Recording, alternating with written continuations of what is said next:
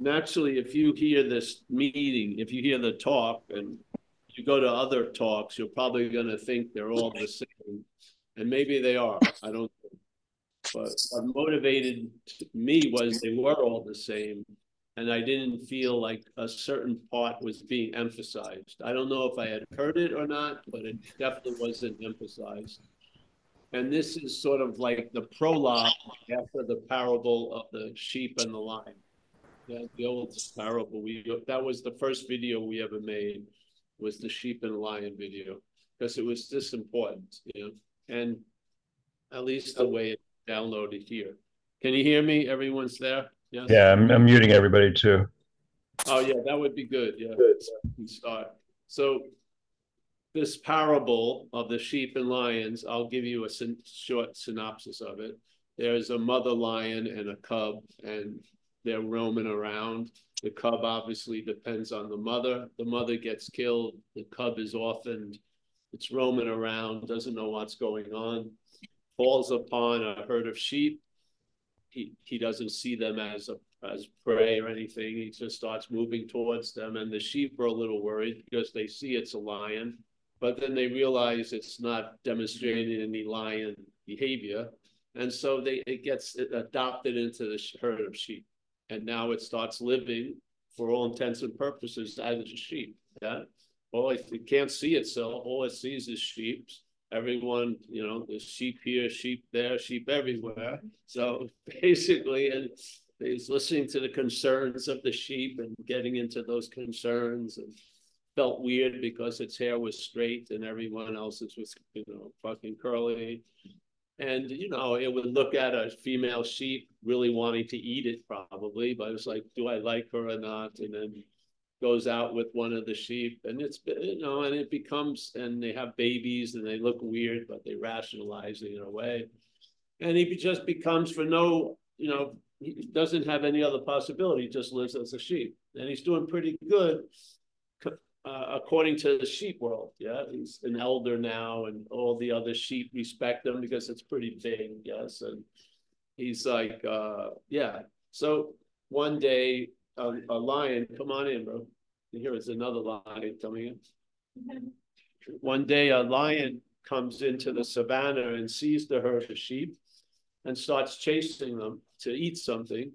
And it sees out of the corner of its eye the other, the, the other lion yeah, it's still young. And the other lion he thinks is joining the hunt, but he realizes it's running with the sheep. And so he gets curious, so he, he forgets the sheep and he runs after the young lion, tackles the young lion. The young lion rolls on its back, looks at it, knows it's a lion, and says, Oh, Mr. Lion, please don't eat me. I'm a humble sheep. The old lion's a little perplexed, just grabs it by the back, drags it to the water hole, sticks both their heads out, and the young lion sees the image of the old lion and recognizes its image. Yes, they're lions, yeah? and so it gets a whack. It gets whacked. It gets that it's a lion. It doesn't matter how long it thought it was a sheep. It didn't matter if it thought he was a sheep forever and he came from a sheep lineage. There was a recognition immediately that it was a lion because it saw a lion. I'm a lion, bamo, oh, yeah, and that's the end of the parable. Now, this is where we come in because we don't see there's an end at that point of the parable. It leads to something else that isn't directed or talked about yet. And that something else is, first of all, the old lion's going to leave sooner or later. They're not always going to be near a pool, a pond, or a reflective object to see itself. Yeah. And uh, it's going to have to go somewhere. And what happens is when it starts moving away from the pond, the, the programming, the sheep programming kicks in and now casts the revelation that it's a lion as an experience the sheep have. Yeah. Now, this to me was more pro profound and more important than the parable of the sheep and the lion. Yeah.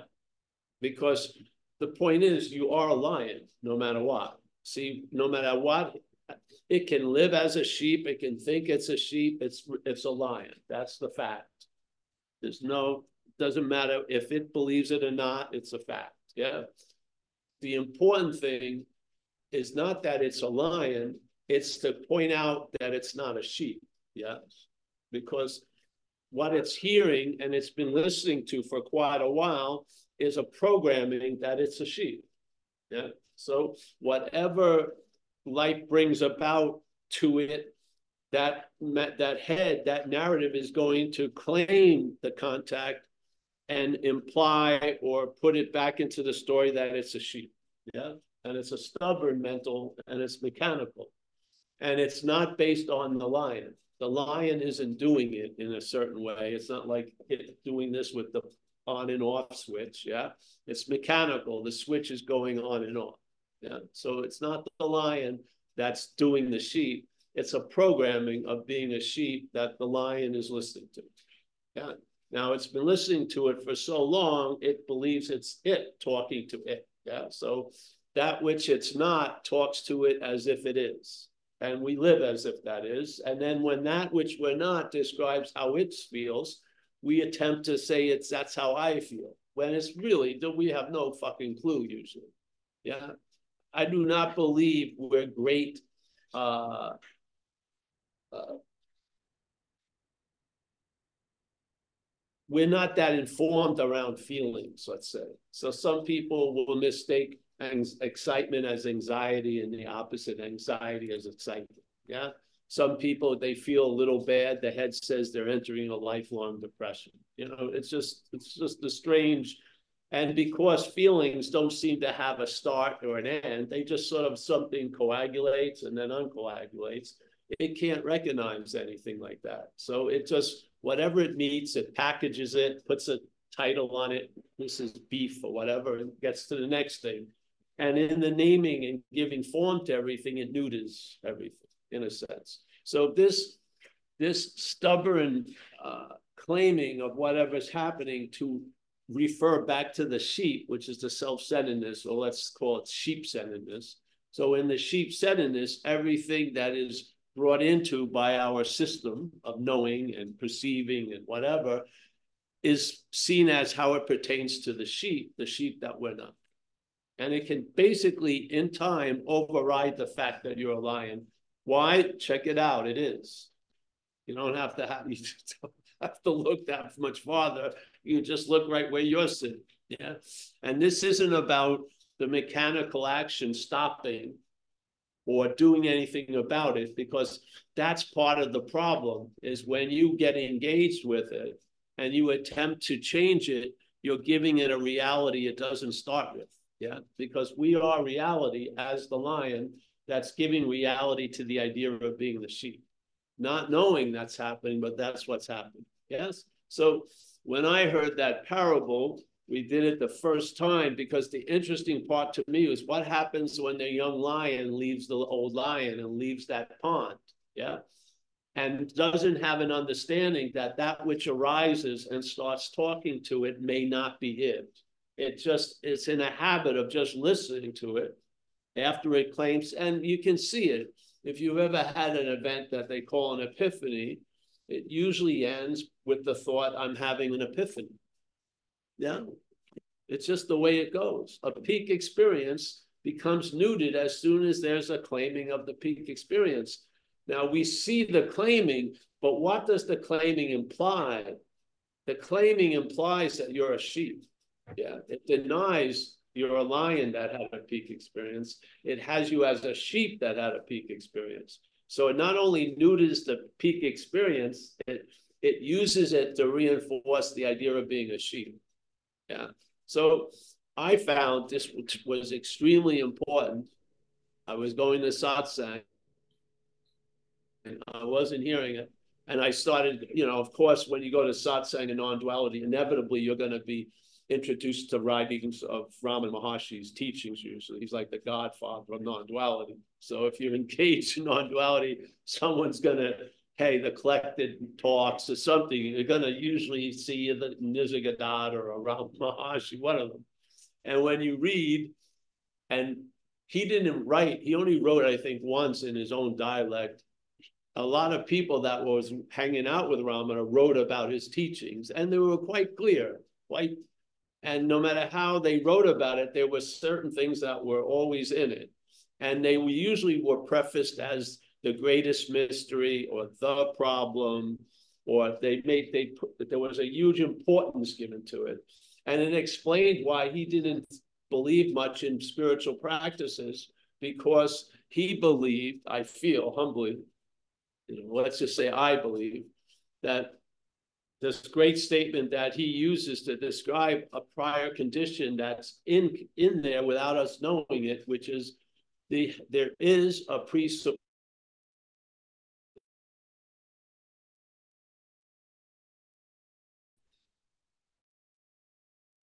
So when something is assumed to be like Sears Roebuck is going to be open on Saturday, I act as if it's so. I drive over there to go and it's closed. And when I look at the door, it says closed Saturday. So it wasn't like I was misled. I just assumed something that wasn't true. If I went to their website, they weren't misleading me. Oh, come Saturday, ah, closed. It said closed. So I assumed something that wasn't true. There was an action on it, and then I get frustrated. What the fuck? They're not open but they didn't tell me they were open. I told me they were open. Yeah. So a supposing and assuming is very suggestive. And this is what the mental state is doing. And this is trippy because they use the word pre in there. Presuppose. You don't usually see presuppose when you're talking about an assumption or supposing. You don't see it as a presupposing. That's fucking trippy, and that is definitely of time. So he's saying in the in the in the conceiving and then the in the head giving birth to this idea of you, the you that you're not, this is seemingly how it happens. There's a presupposing a non-existent thing. Now, if you had passed away right now and your body was here, we would very clearly see that body was a non-existent thing. Mm-hmm. Yeah. We'd see the thing still, but there would be no demonstration of existence. And the only way we could see it as an existent thing would be memory, because it's dead, yeah? And it's turned, it's, the story has been revealed that it's a non-existent thing. I had it so strongly with my Uncle Fred. It was just a whack when I was young.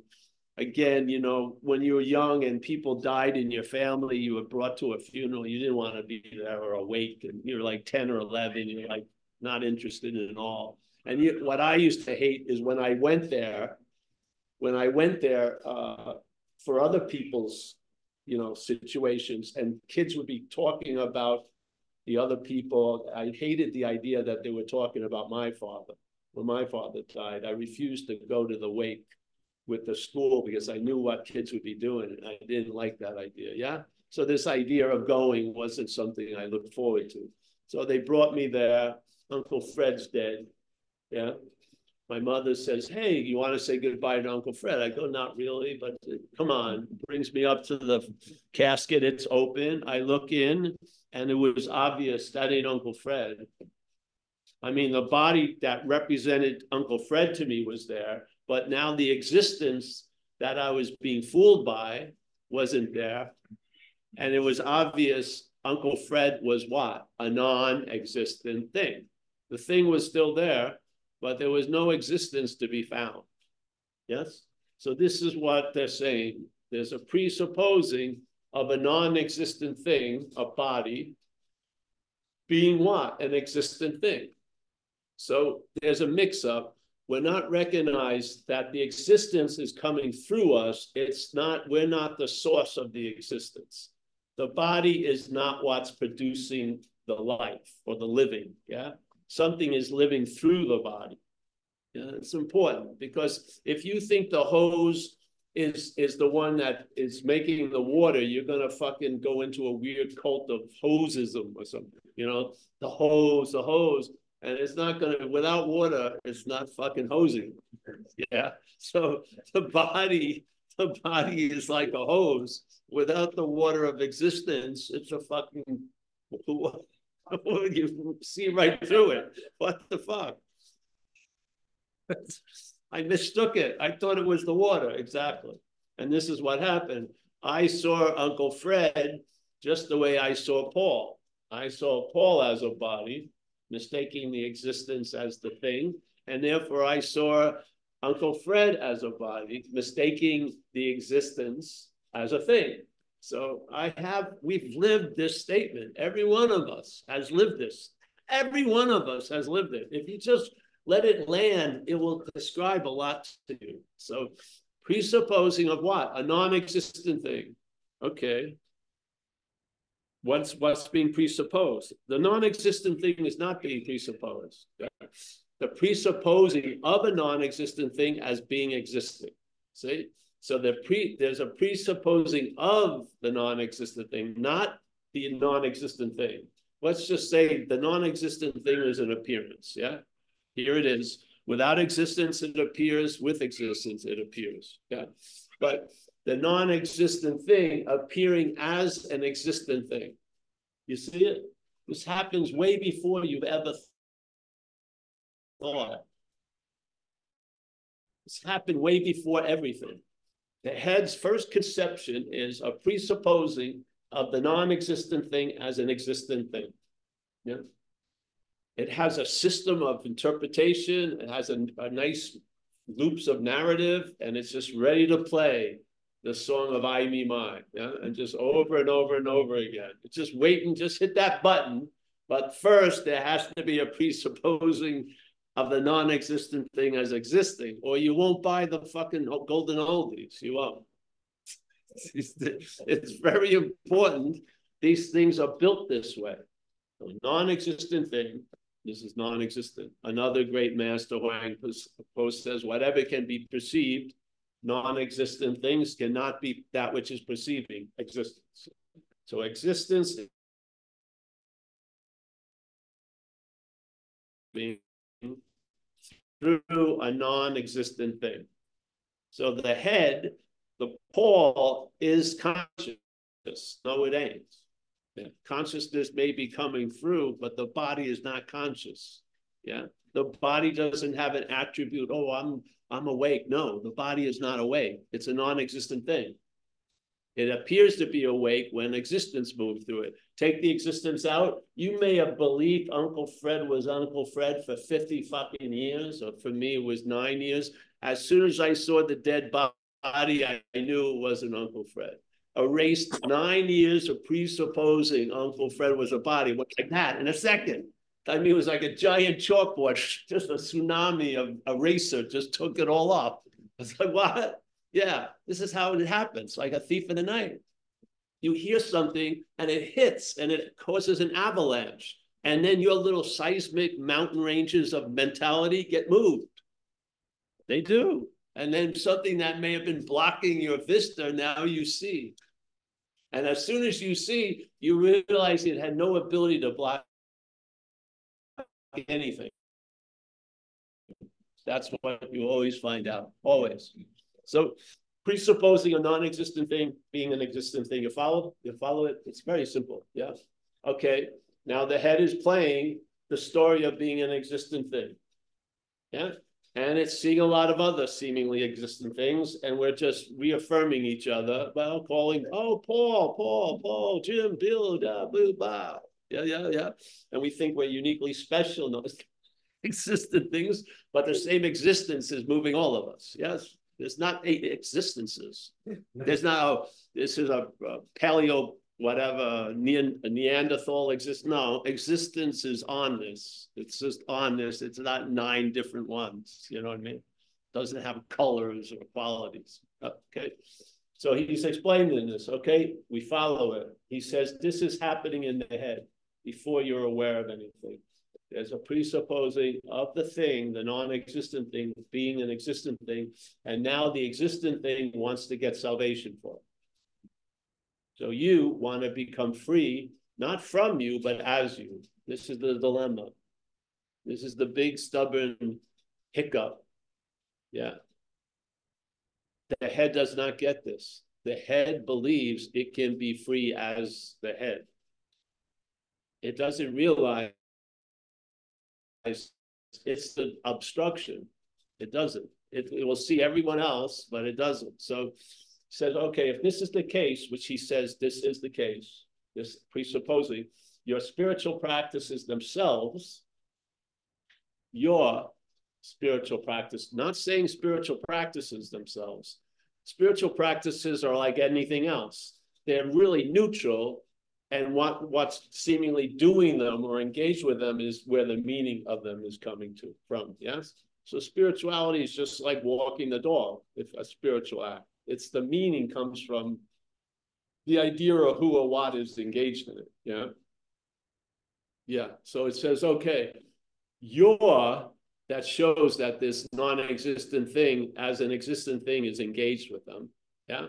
So now the misunderstanding is practicing spirituality as an existent thing.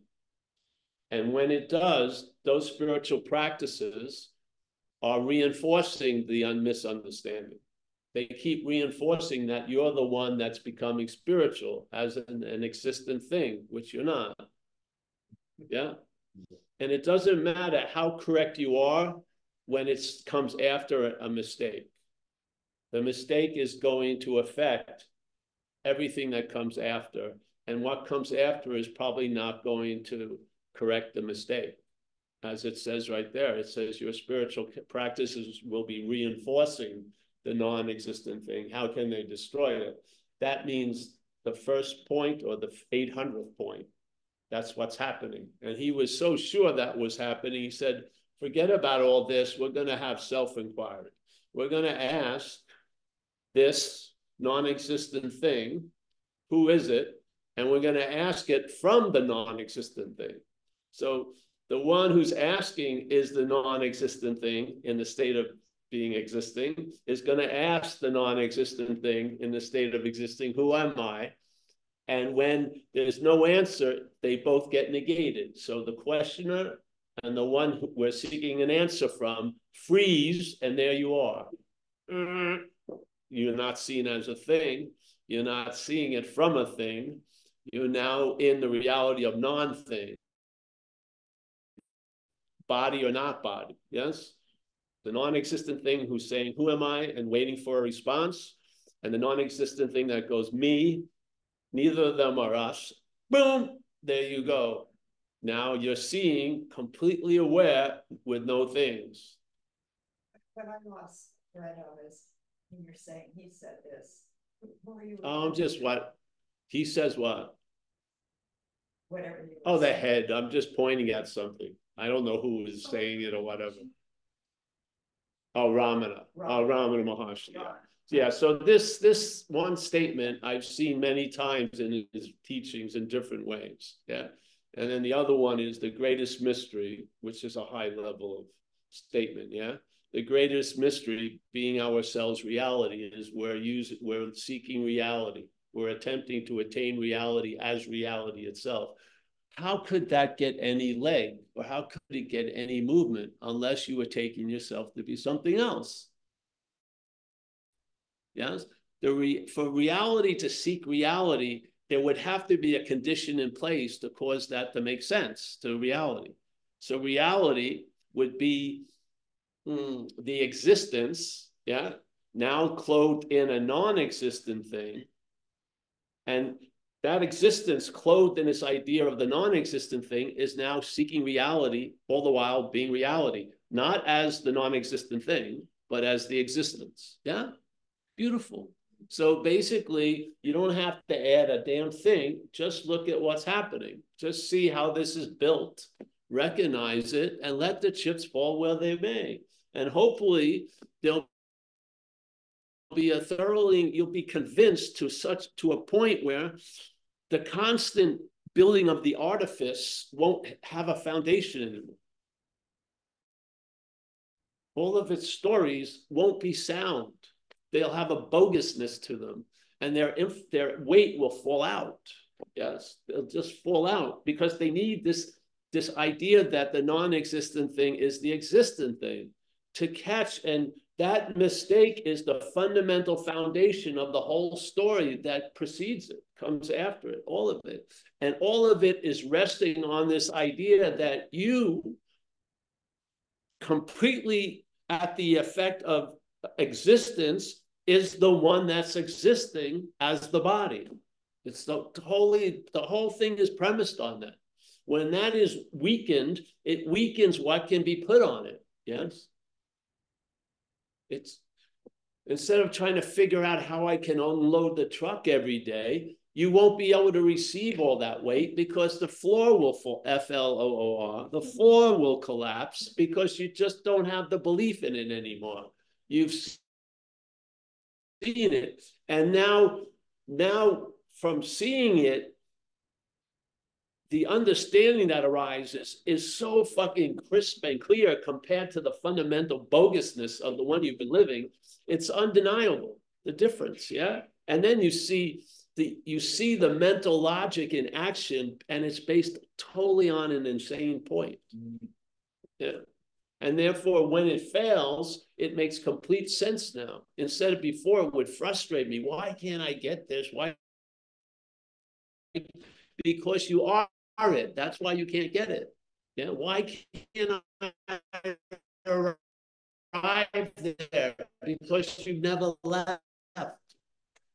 This doesn't, the head doesn't equate this, yeah?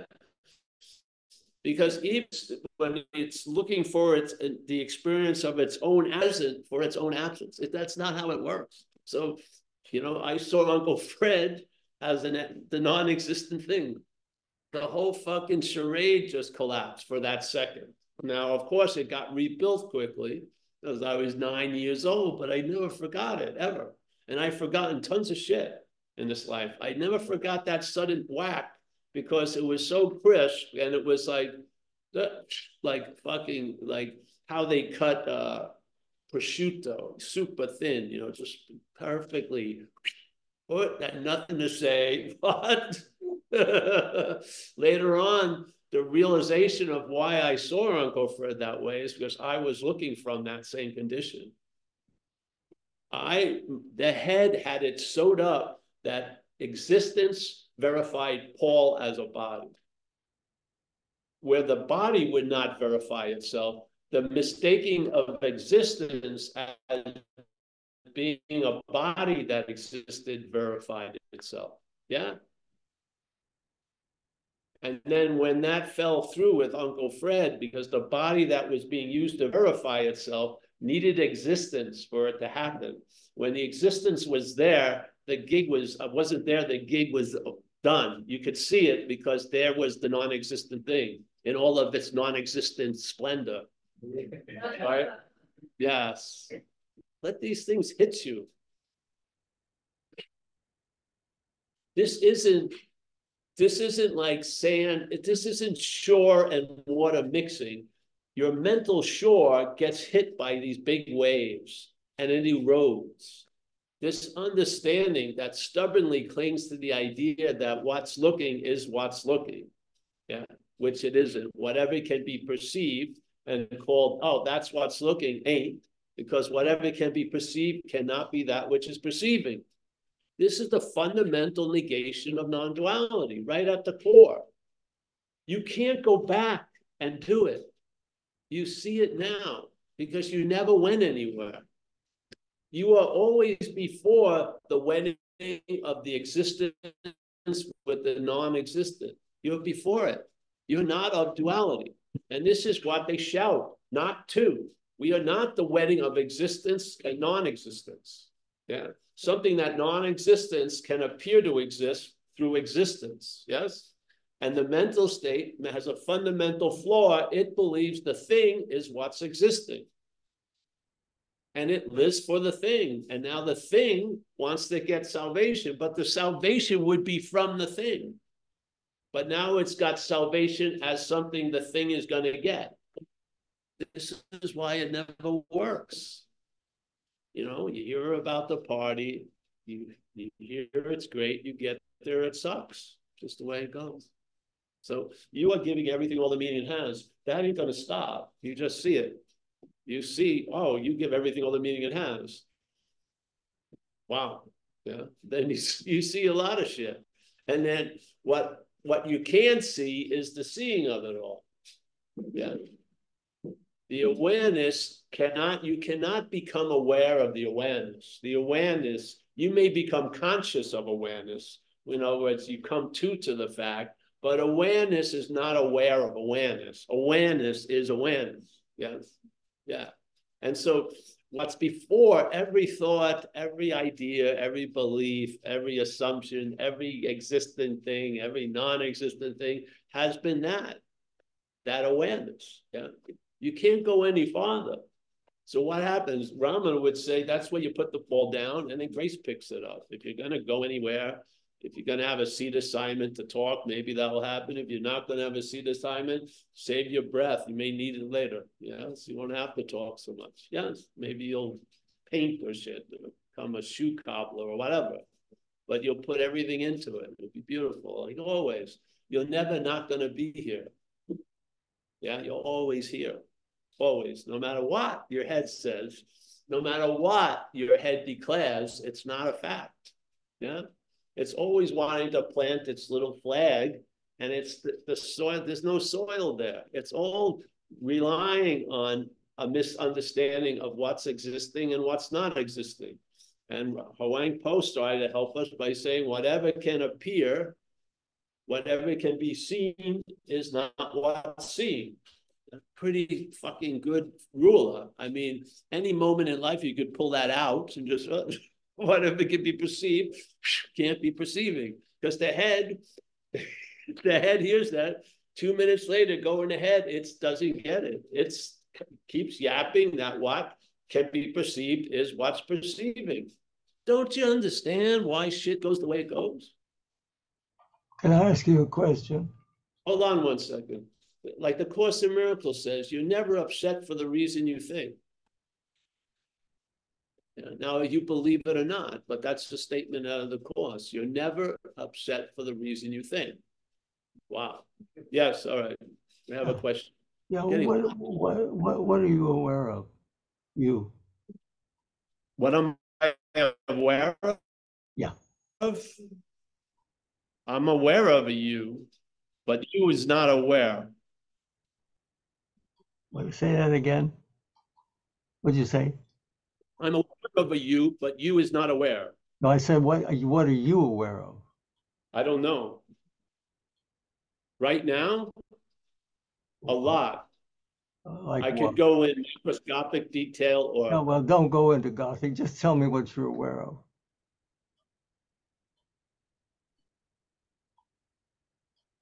I'd have to give you a lot of detail. Give me a one detail. Ali, Say that again. Ali, Ali. yeah, he's a person sitting in front of me. Okay. All right. Thank you. You're welcome. Now, let me ask you one more question. Does, does, right. it- does everybody here understand what you're talking about? I'm just curious. About 25, Hope 40, not. uh, do they? I mean, who, does everybody agree with him? You know, you've been talking for 35 minutes. What, what about all these other people? Don't they have something to say? Uh, I don't know. They have, they can put up their virtual hand. Well, why don't they just do it? You know, I'd like to hear what other I people. guess because they want to hear me. Well, Yeah, I we don't usually know. do that after Paul's done. Oh, I see. Haven't expl- been explained to about the format of this, where we do listen to him talk, and then he takes questions. That's the way this meeting has worked. Okay, some of us, you know, we have other things besides questions too. Yeah, no, there's he he also started by asking if anyone had any topic he wanted him to speak about, and no one said anything. Okay, okay, I'm just interested. All of you have been sitting around here listening to him talk for all this time. yeah, and he does take questions after he's done talking. All right, you know, some formats are subject to change. Sure, but I don't know that that's going to happen right now. But you're welcome to submit your have your your I'm question. not, I'm not submitting anything. All right, well then, actually, I've been talking and now you're talking. No.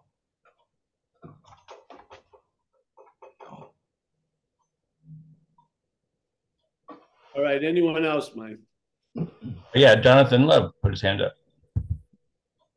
Jonathan Love. Yeah, hi, Paul. Can you hear me? Hey, yes, You can hear me? Oh, okay. yes. Can, we can Um, hear, yeah. Yeah. I like how you explained the who am I thing because I've never heard it put that way where this thing is asking this thing and what is that thing asking? Yeah. It and I never heard it put that way. and I It's out there in Ramana's stuff. You can find it in a few places where it's, where he, oh where he explains it that got- way. yeah, that the Huh. asker and the asked are neither, neither of them are us. Yeah. Yeah, which I Yeah. thought was very cool. I had never heard it either. Yeah. And Yeah. the other part um, was like you talk about the mechanical nature of like the the thought. Yeah, Um, and I I was just looking back at that, and I was looking at you know the bodies of nature, and I was looking at like a a baby. You know, it just it it wants to breastfeed, it wants to acquire, and then it starts to you know learn things, and it, it's it's just like nature and i was thinking everything's eating itself like plants are eating light and using carbon to build these you know structures and and so that that this this fog of frequencies that we're tuned into that and that that thing asking who am i because i did everything here is corruptible right every it's even corruptible. even corrupt well even i mean like light um like if you go in a closet and you light a candle and snuff it out. I mean it it just shoot, it's gone. So everything's like it's like a threshing machine of you know i don't i don't know what it's doing but that thing asking who am i? Is is this um light show? It's just all part of the the natural mix of frequencies. So awareness behind awareness behind it having you draw it back to experience you know you can get it back and then the sense of i exist. So that's the thing asking who am i? But behind that because i had i had i've had you know things change on my on my path but my you know that see there it is it's talking right? Um but it, it's like you know, I say you can't say anything about it, but it was it was just like I got a taste of like everything was okay, it, but it was just like it was like a fisheye kind of feeling sense, just like whoa, and then this thing starts, you know, doing all occult knowledge, and you know, and you know, it's it every every time like I I feel I have the peak experience that this thing just starts up, and I'm Yeah, you know the buzzing in the ear and the ringing and all that starts up and then then i'm okay. And then it's like i always hit turbulence every time i feel that Yeah. i've seen the light so to speak. Yeah. But see, the thing is, again, let's say you I- would, see- let's say the, the calmness of light and then the turbulence, there's a negation of that because that's the duality, yes? So you find peace not in the light uh, uh, away from the turbulence, but underneath them all, yeah? So uh, your peace isn't completely based on if it's not turbulent or turbulence, you know? Your mental peace may be based on if it's turbulent, but there's an underlying conditions that I think are unsuspected that you fall into. You don't know how you can't travel there because they're right where you are, but they're unsuspected. And then by looking in a certain way, things that are unsuspected become suspected.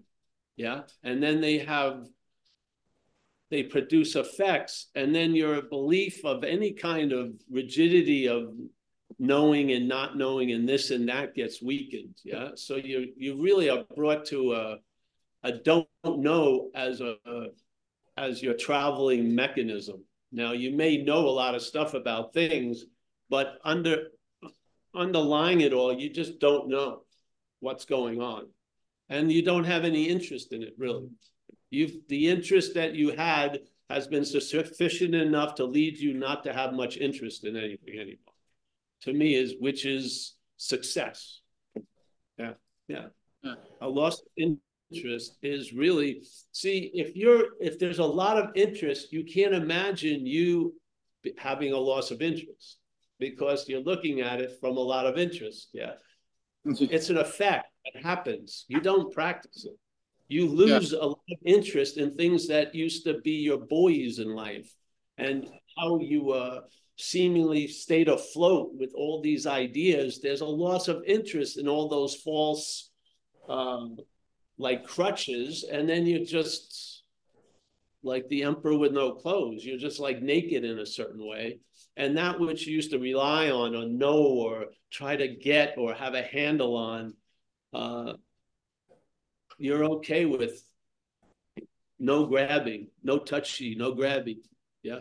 You just Yeah. off. And then Oh, provokes uh you know enjoying peace in mind and knowing that peace of mind is there to be enjoyed are almost the same thing.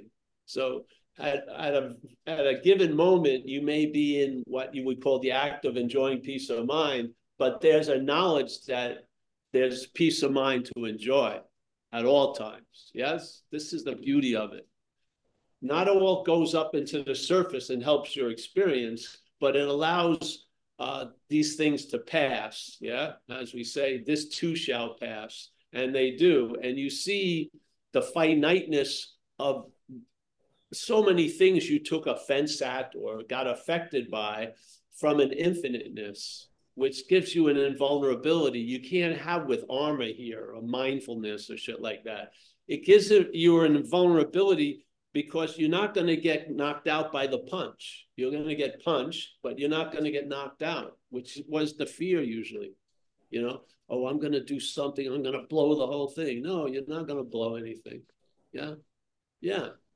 I don't know how to describe it. It's more of a feeling over time. You can feel it like that. So there's there's a knowledge there's peace of mind, and then at times you're enjoying peace of mind. But the knowledge of peace of mind isn't based on the enjoying of peace of mind. It's there. So when there's turbulence, there's still an underlying peace of mind instead of everything is turbulent. Yeah, yeah, yeah. In other words, one appearance doesn't take up the whole screen. Nothing takes up the whole screen. There's always space. There's always space there. No matter how many things you put in there, there's still space. Yeah. And that space is the big influence. Yeah. And I don't know how it can come about with you as the non existent thing. I just don't see it. Yeah. This is why Yeah. I feel some people ran into the end of it and they said, no more practices. Just ask who is it that wants to practice because that's the only way. Yeah, that's it. That, yeah, aspect of the you. yeah. Yeah. I- the one you. who Yeah. asked and the one being asked. Yeah, because Yeah. then when see when one pole is underemphasized, the emphasis goes to the other pole. So the one who's asking or the one who's being asked are each sharing emphasis. When they're both negated, the emphasis on, is on space, is on what we are, which is no thing. Yes? This is the dilemma why it's not one or the other, it's not two. Non-duality is not two. You can't over you can't underemphasize one and overemphasize the other. It's not going to lead to peace. Yeah. So when you when the, the idea of view gets objectified, there's an emphasis on the subjective view now looking at it. They both go. That's the point. It's non-duality. It's not wrong singularity. You got to be on this side because that side sucks. No, it's not wrong singularity. It's non-duality. Yeah. And there is two. There is that which seems to be and the reaction to that. Yes. There's something in your head that's talking to something as not you. I mean, do you see thoughts projected on foreheads? No. There's there's an audience that's trying to be captured by the head. The head is using every trick in the books to have the audience pay attention to it. What is that audience? there's not, I don't see anyone in the seats, but it's a huge audience. There are no things. Yeah, the head is talking to no thing in a sense, and it wants to it wants to manufacture consent that it's a thing, basically. And without knowing it, we'll we obviously willingly give it the consent, and then some of us it's been too fucking much. Yeah, and something was seen that hey, something's going off here. If the thought system I'm relying on is happening now, but its reliance is on yesterday and tomorrow, that's a big fucking suspicious fucking event. You know, I'm supposedly here wanting to harvest what's ever here, and my head is planting crops from yesterday and tomorrow. Wouldn't it be nice to have it sort of lined up at all? So then you start seeing big holes. Other people are happy, great. You know, I wish I could just go to on a picnic and then watch four games of football you know, till nine at night, and then eat a big salami fucking hero and whatever else. Go over the scores. Maybe I could do that for a day or two, but something's gonna happen. Yeah, I'm a, you know, I want to know what's going on. Like, you know, what's going on. Maybe there's somebody else has a question. I'd like to hear some of Thank you, Paul. Who is this who's speaking? Let's bring him on again. Who's I'm this right, guy? I'm right, I'm right here. Right What's here. your name? David Page. David Page. Why Yes, sir. did you come here today? I came here because Miles suggested it. So, Miles, You so know what? maybe if You you're know what? not happy, you know him? my eh, David, if you're not happy, the door's open. Just I, go. I understand, I understand. All right, yeah. So if you're if you're if you want to participate I'm participating. and participate, if you have I- a I'm drive suggesting to some- I'm sug- investigation, I- I'm Just suggesting, back some- door. I'm suggesting someone else speak for a while. I'd like to know what the rest of we these people. took your suggestion and we'll we'll uh have Okay. we'll consider it later. Well, let's Well, there consider, is, there's somebody else with their hand up. So John has got his Right. hand up and has been waiting patiently to go. I'd like to hear somebody else. John has his hand up and David Page, hold on a second. I want to go back to David. David, go on YouTube, look at someone else's speaking, and then and then listen to that. All right. You just said what you said. You want to listen to someone else? Go to someone else's website. I want to hear someone else in this group. You're not on- you're not the boss, David. I'm not, I'm just saying what I'd like. I can't force it.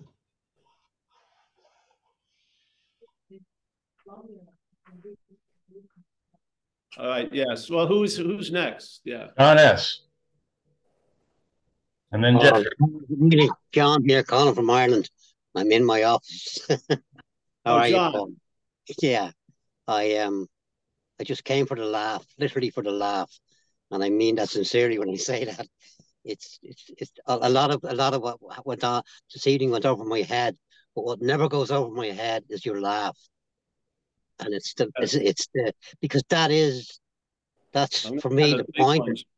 No, that is the non-duality. Is that laugh when you can laugh at the, you know, uh, uh, not you're not making fun of any. You're just you're just it's the it's the it's the real self, the the true self laughing at the false self. And I, every time I hear you laugh, that for me is a cue. Shut up, John. Listen, listen, listen. And I just I'm just in the right place. Perhaps I haven't understood a lot tonight, but I'm in the right. I know uh, not not intellectually, but just in a in a place I can't explain it. But I'm I just know I'm in the right place. Thank you very much, Paul. I appreciate your your your. Thank you. Thank That's all I have to say. And listen, yeah, we're gonna put out uh, a compilation of our golden oldie laughs. Yeah, we'll just have laugh for an hour. We're gonna send it to you, John. Yeah, yes. Just laughing. Yeah. Uh, all right, anyone else? Jeffrey, Jeffrey has his hand up, I think. You're muted, Jeffrey. Still muted.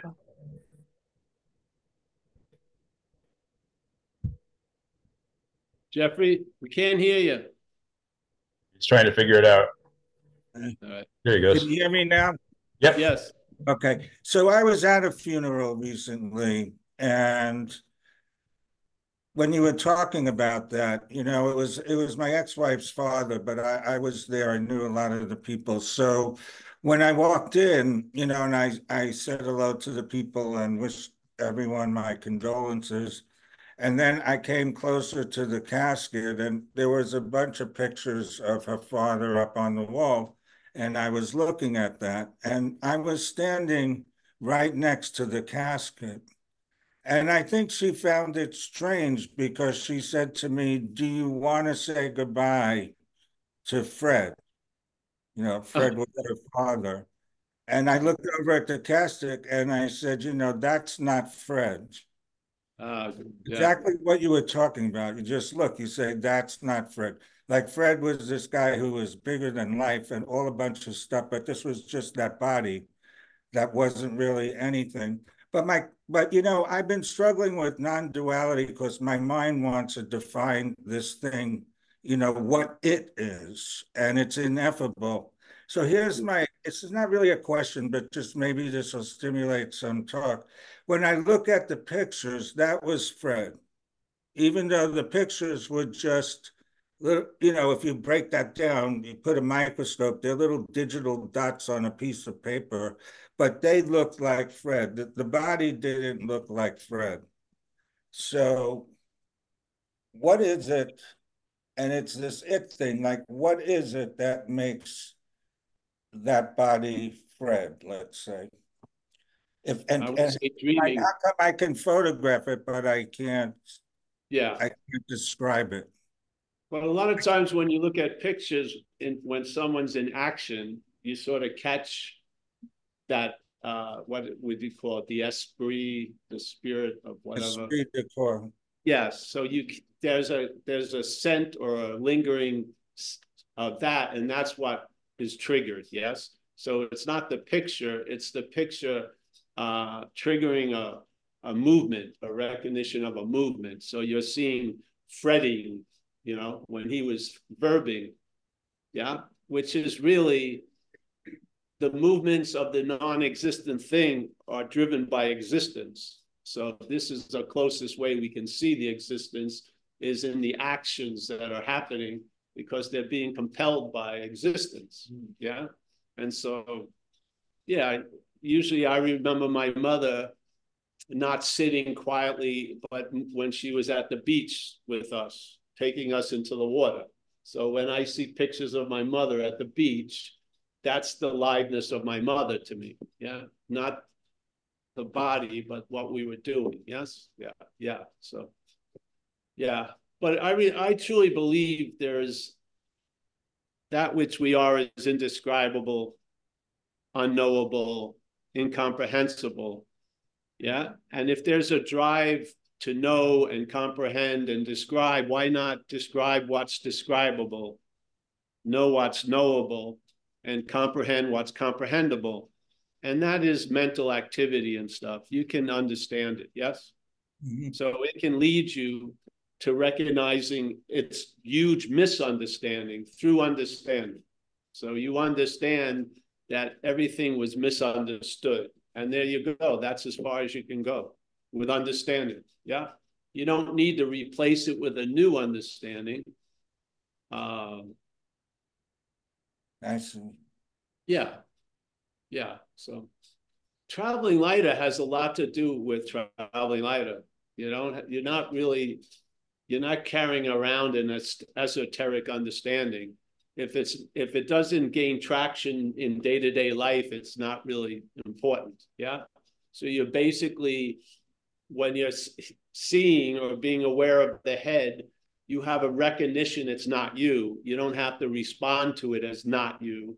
There's already a pre-recognition. Okay. Yeah. that's- That's fascinating, yeah. Yeah, so it's it reinforces what you are in a sense here, the the the the influence of what you are here by seeing what you're not here. I, I can see why you would say that, yeah, that's traveling lighter. yes. So existence uh, is seen not at, not hidden by that which it's existing through. Let's say, yeah. So you're not taking the hose to be the water. Yeah, yeah. Yeah, Oh, thanks, Paul, thanks. yeah, it works.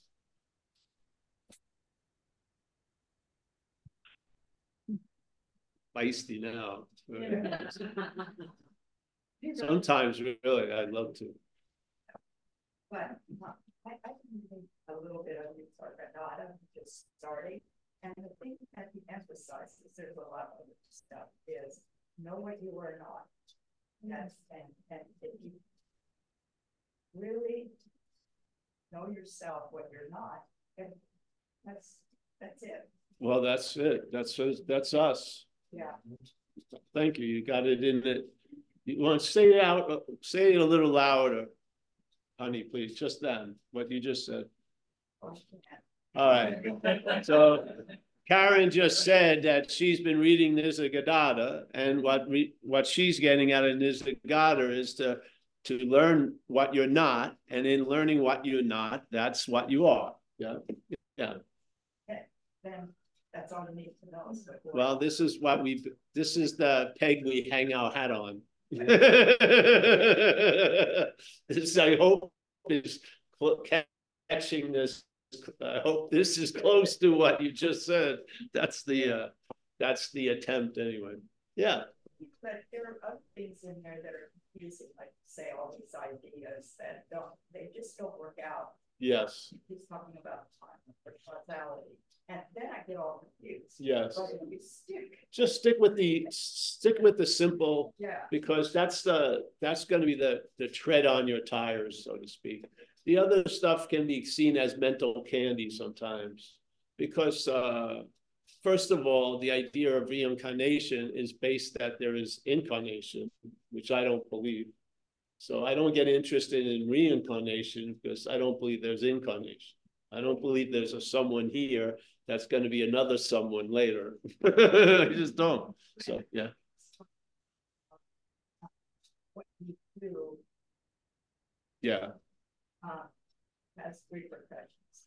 well, yeah, here, yes, yes, yeah, that's a pretty good, yeah. Well, this is also duality, so every action has a reaction. Yeah, yeah, so almost everything has an opposite, so. You up, down, yes, no, high, low, yes, it's all this or that. Well, this is what the, message negates is the emphasis on the two-ness. So we're just saying not two, and that's where it ends. It doesn't say then you enter the glorious path of oneness. No, it's just not two. Because you are, in this humble assumption, you are right now what we're looking for. Yeah, you are what you're looking for right now. That's the assumption. So the assumption here is the reason why there's no arriving because you never left. The assumption is that you are what you're looking for right now without any requirements necessary for that to be so, except the ones you believe in in the head. Yeah, and this is what happens. All the requirements have no power other than the belief we have in them, and then they drop. Yes, some people arrive at the realization they don't have to do something by doing it a lot. Yeah. So they do it a lot, it doesn't work. They get a whack, and in that in that failure, there's a success. So wait a minute, instead of blaming themselves for not doing it better or not enough, they come to the conclusion why I can't get out is because I'm not in, which is a very novel way of looking at it. Because most people believe they're in something and they want another method to get out of it, which means get out of there faster and stay out of it longer. Yes. In this case, there's the we're not going there. We're just saying, are you in it? If you're not in it, then that drive to get out of it gets you lose interest in, obviously. And that's the end of spiritual seeking. Literally. Yeah. Because spiritual seeking would be nullified by spiritual found. Yeah. And if found because it was never not here, it doesn't matter how found it is, the found negates the looking for it, yes? I do not keep looking for my keys after I find them. I don't. I may switch to the phone, but then I find the phone. I don't keep looking for the phone after I found the phone. Yeah, so so if I'm already found, it's gonna, what's gonna take the big hit is the seeking for it, obviously. It's just pure, it's like kindergarten logic, yeah. Yeah, yeah, yeah. If you point to the kids crying his eyes out, and if you point that they have their blankie, then they stop. Yeah, you just had to point out, oh, the blankie is right here. Oh, see, they assume it wasn't there. You, you you don't have a vested interest in that. You go, no, it's right there. And then after you get to it, oh, yeah. It's not like you found it. It was it was always there. It's the old story about the guy sitting there at the uh, front of the, you know, at the gates of the city, and he's a pauper, and he's been there for years, begging for money, and everyone's either goes by them or gives them something, and one person says, "Hey, listen, you got a tons of gold in your pocket." And the guy is a little afraid. He's wah jokes and he's afraid, but he can't wait to go home and to look. And he goes home and he finds he had money all along. He's always had the money. So he just needed someone to point it out to him. Yeah. It wasn't like the guy poured gold in there. He just was there always, always just to say, just put your hand in your pocket. You, you got tons of gold. now maybe he's a, there's an identity as being a pauper, so he keeps paupering. Who knows? Because the head will do what it's going to do. You think things will end if it got its way. They don't. They just just fucking paints another tail on the horse. You know what I mean? Some legs on the snake and shit. Reminds me of that whirling leper in uh, Life of Brian. I didn't know, remember that. Yeah, Jesus, you know, cures this leper that because he used to get a lot of money for being a leper. Oh, yeah. And he goes, finds Brian, and he's like, That's right. That's your business. Yeah. That's right. Yeah. Yeah. Did you have a question? Hold on. Yeah, um, so as I understand non-dualism, it's like using words like we or you doesn't make sense because I think we all come from the same consciousness, right? Well, we don't come from it, no. Or- There's none, nothing has come out of it. These are, we're appearances, yeah? Uh-huh. So that which we're appearing in hasn't gone anywhere. So this is an appearance in something. It's not, uh, it hasn't separated itself from something. Yeah, we're not a thing that, you know, spit out another thing. Yeah. So, and the idea of we and you, that's the language. You know, if you get stuck there, it's like uh, non-dual Pharisees. Yeah, you know the letter of the law, but you miss the spirit. It's sloppy. So you just lose interest in the language not, I remember when I first started doing this, people were setting out on a course to make a new language without I, me, we, you. And I said, well, good luck. you know, I just rather take it lightly. it's just too yeah. too much to work on, don't you think? I don't know. Seems like crazy. So yeah, just like we have in AA, people are afraid to say I'm an alcoholic because they feel like it verifies they're something that they're not. And it's a valid thing. But if you're wearing it loosely, you know, I'm a fucking, you know, caterpillar. It doesn't matter. yeah. You know what I mean? When I say I'm a caterpillar, I'm not in the I'm not in the threat of taking myself to be a caterpillar. So things like that get like that, you know. I'm an alcoholic. It doesn't mean anything. you know what I mean? Yeah, so that's how I see it. The we and I, uh, invariably, you're going to use it. Hopefully, something uh, where you're saying something from will override how you're saying it. Because, uh, well, first of all, in my experience with talks, it's only it's all spontaneity.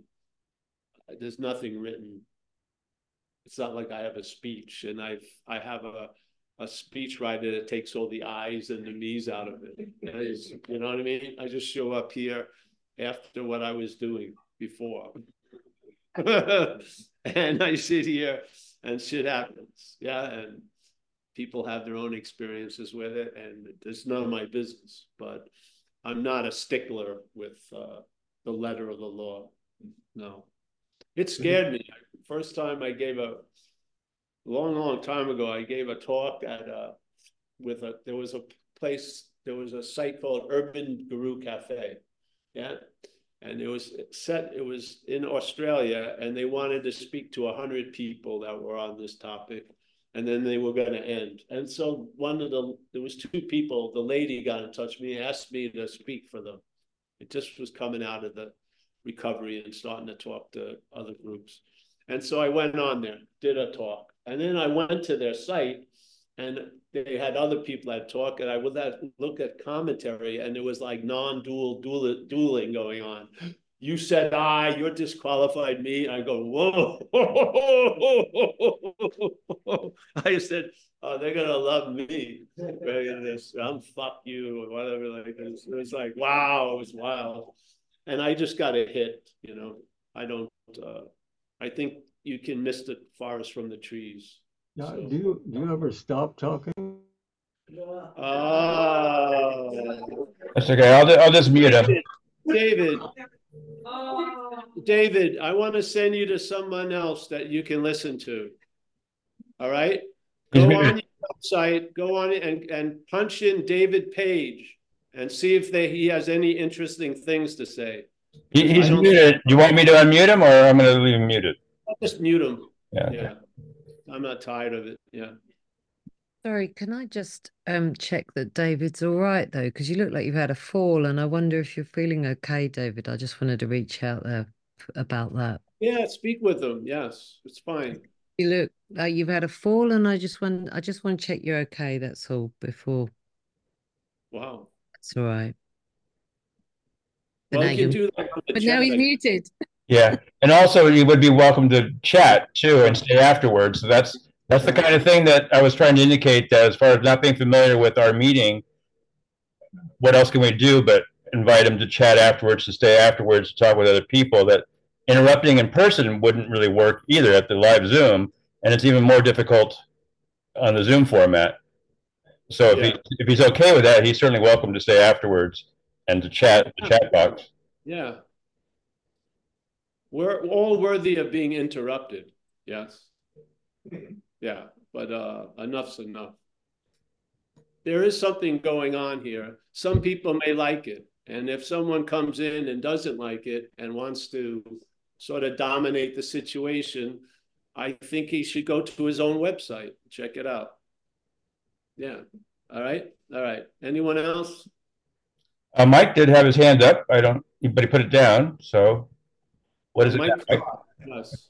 I was just had a quick thing. Um, it was in passing. You were talking about traveling lighter, and um, I realized that at that moment it passed, but that it, the sim- one of the symptoms for me of traveling lighter is being less and less concerned with any particular outcome.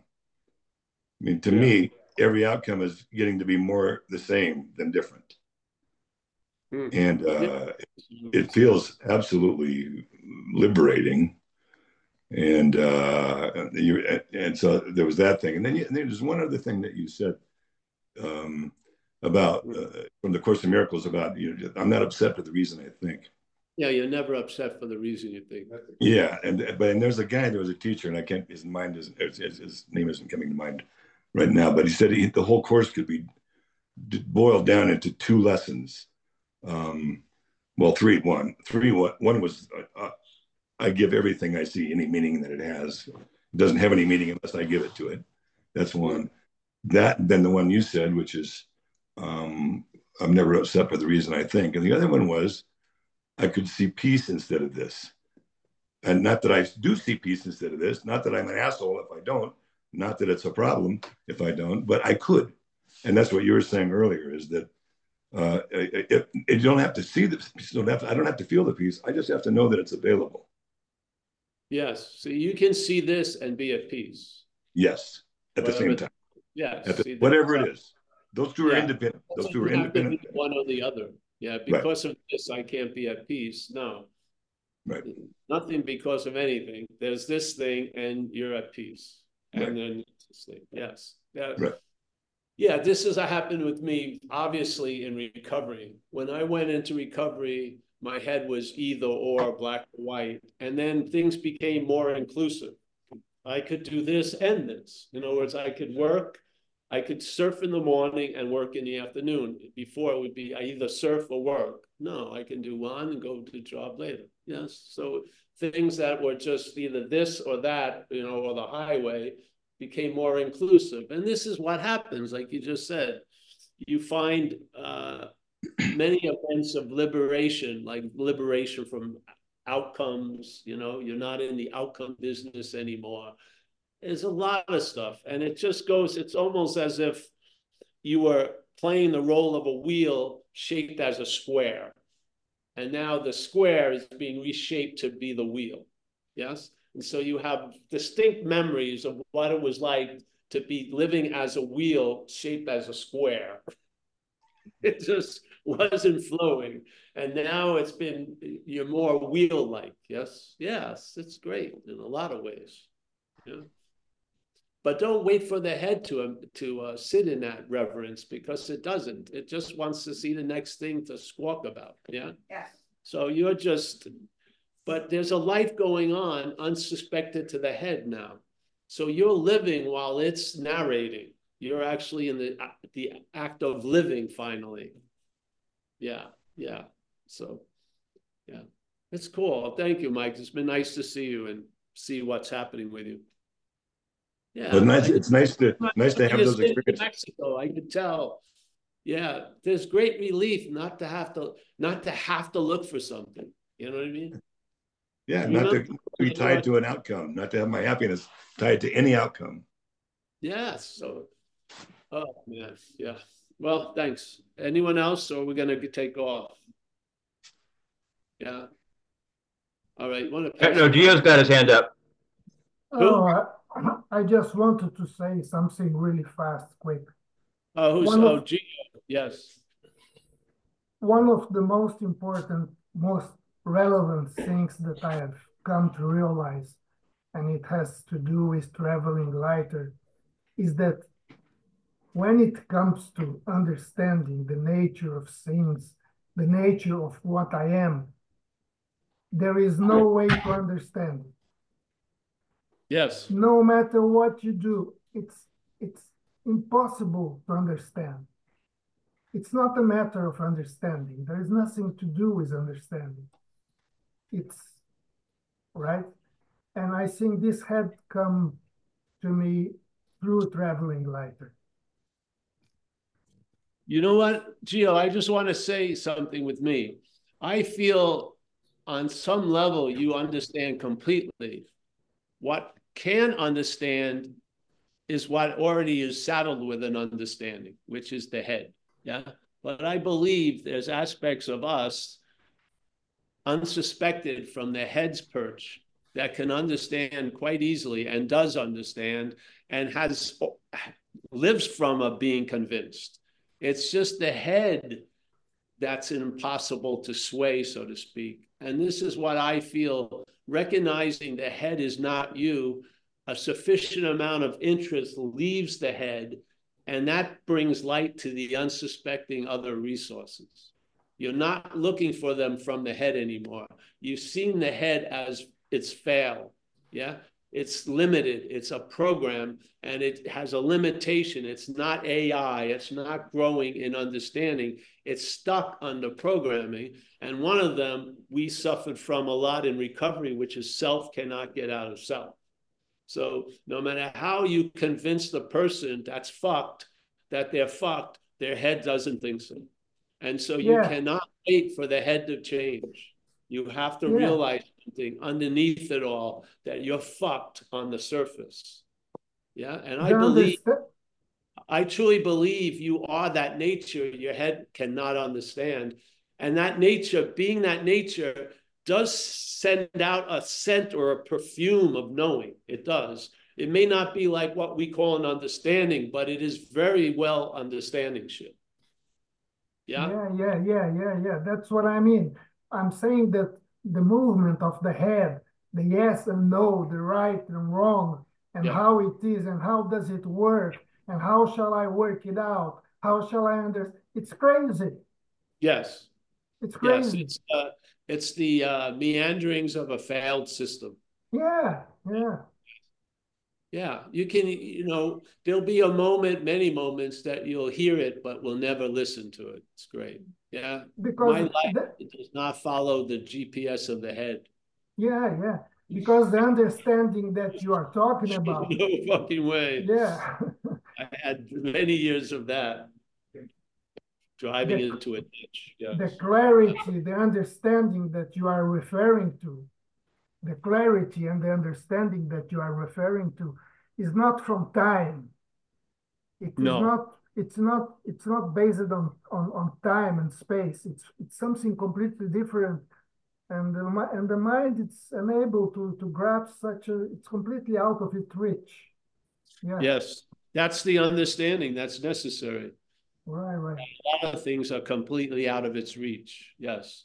That's what a failed system can finally show you it's failed. So, yeah, Yeah, thank you. then the reliance goes somewhere else and you'll see the effects of the reliance by what it's put in. You have reliance on the head, you're going to have probably a lot of mental anxiety. And you're de- you're going to be constantly moving from there and then, yeah, in that head realm. If it drops somewhere else, yeah, you'll have different effects. Yes, that reliability will bring an ease and comfort to your Saturday. Yeah, yeah, yeah. And then if you get too comfortable and easy, somebody will be thrown in that will disturb you. That's just how it goes.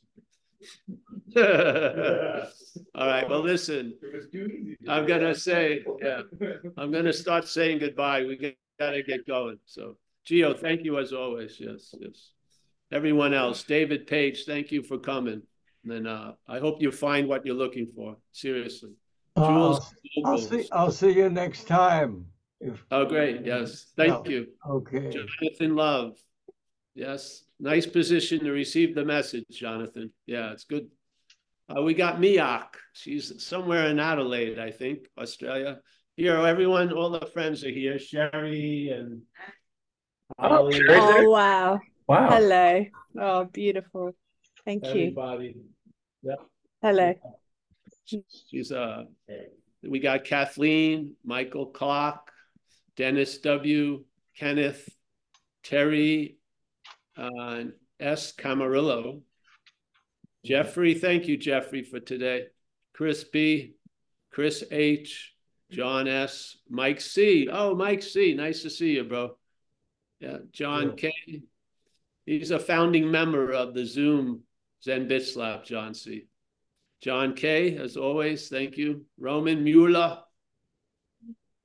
Amelia and everyone says good hello. Vlad, oh, there's Vlad. Yeah. Vlad was here for two weeks. Vlad, here. Hi, Paul. Thank you, thank you, thank you. Andre, nice to see you, Andre. Sunshine, cloudy day. Lynn, oh, Lynn D. She's geared up for the warmth there. Alan O, as always, Christine, Paula, Andre. Let me go to the next page. Where's Amelia? Grateful Dave. We got uh PRSPE. Frisbee? Yeah, I got it close. Whatever. Mike, Axel. Wow, nice wave, Axel. Anu, I think Anu still in India. Uh, Brian in Minneapolis. Brian, nice to see you, bro. Esther, oh, as always, Zoe in Japan. Zoe Banks, thank you for showing up, Zoe. Thank you for being here. Oh, no problem. It's a pleasure.